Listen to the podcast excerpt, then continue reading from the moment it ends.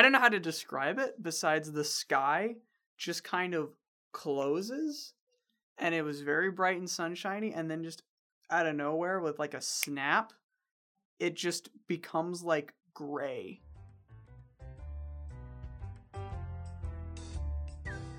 Hi, my name is Alex Schneider, and this is Fill in the Blank, a place where everyday people share those, uh, quirky moments in life.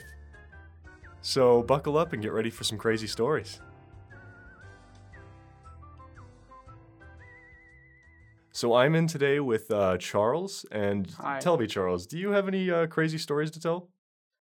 a lot i have a lot but i'm going to narrow it down to one particularly crazy story um so it was about oh jeez it was 2019 i would say and i went to i was going uh to graduation in uh dc because i went to an online high school and they were like oh let's have a graduation party because it's located in Virginia, which is fine.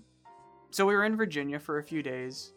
Uh, we had to take a train from Virginia to DC, and we did. And we talked to this.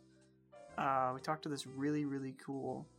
Uh, he was like a he was like a Vietnam veteran. He was telling us his entire life story. It was awesome. He was a great dude. So we go around and we're walking around DC and it's um this is the first time I've ever been to a city that big.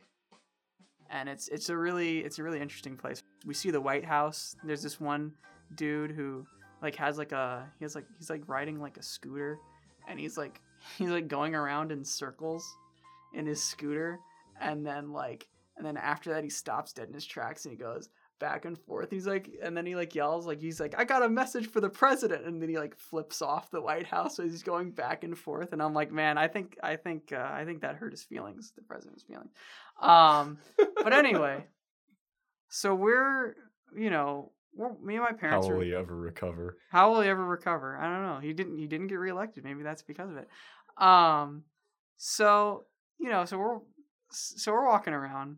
It's very nice outside, and then like I don't know how to describe it besides the sky just kind of closes, and it was very bright and sunshiny, and then just out of nowhere with like a snap, it just becomes like gray, and I'm like, huh that's weird. And then we hear all these siren these sirens. And I'm like, Mom, what's what's that? And she's like, Well, I'm from Oklahoma. That's a tornado siren. And I'm like, What? So my parents are like, We have to find shelter. And I'm like, it was it was fine just a few minutes ago. There's a tornado, and they're like, Yes. There is nothing around us besides the White House and some far off building. So, like, the winds are getting really intense. Everything's really scary. Like, everyone's running around. And I'm like, we need to run. So, we are running as fast as we can to the nearest thing. And it is this brand new exhibit that was just opened. That's like $30 to get in. But it didn't matter because we got in there for free because we were hiding from a tornado and it was the, the it was like the newly built like African American exhibit. And we're like on the top floor like you have to go down. Get to the lowest possible floor. And we're like okay. So we're at the lowest possible floor the African American Museum. We're hiding in I think it's like a replica of the Rosa Parks bus. We're all hiding in there and we were just like terrified because we have no idea what's to happen. And then like this this uh this guy comes up and he's like all right it's over. Everybody get out. We're fine. He's like unless if you paid you gotta get out of here. How would they even know? i don't know. Um so we're like so we are we're walking out and the skies are just just pretty. The birds are singing everything's chirping. There's just trees all over the place but everyone's like oh it's no big deal. There's like tents scattered around. It's it's terrifying and but it, it's fine. But now it's fine. I'm like how how has that happened? So it's a few days later and it's the day of my graduation. And i'm like this is this is nice you know despite it being like a small little online thingy. Then I hear these sirens. And I'm like, no way. It's happening again.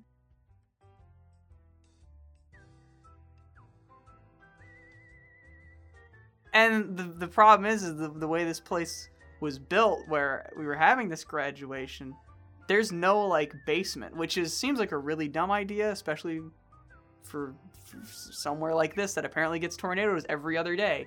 So we're just all hiding out in the theater, like laying on the ground. And I'm just like, you know what? I need to get out of this place. I need to leave Virginia. I, I feel like this is. I feel like I've caused a curse here, and that there is a tornado that is following me there. And so I'm just waiting there. And then this person comes up. They're like, "All right, it's all over now." And I, I get out and I'm like, "Oh, okay, cool." And I, and, and then the birds are chirping again. It's all pretty. There's trees all over the place, and I'm just like, "This is, is this what it's like living in Virginia?" Because like, you know, th- it's pretty. It's it's kind of scary. Not gonna lie. Like I don't I don't like tornadoes. They're very scary. Well, all right. Thank you so much for sharing your fascinating tale of tornadoes in Virginia. Yeah, I, I, I have a working theory that's probably the guy in the scooter, but that's true.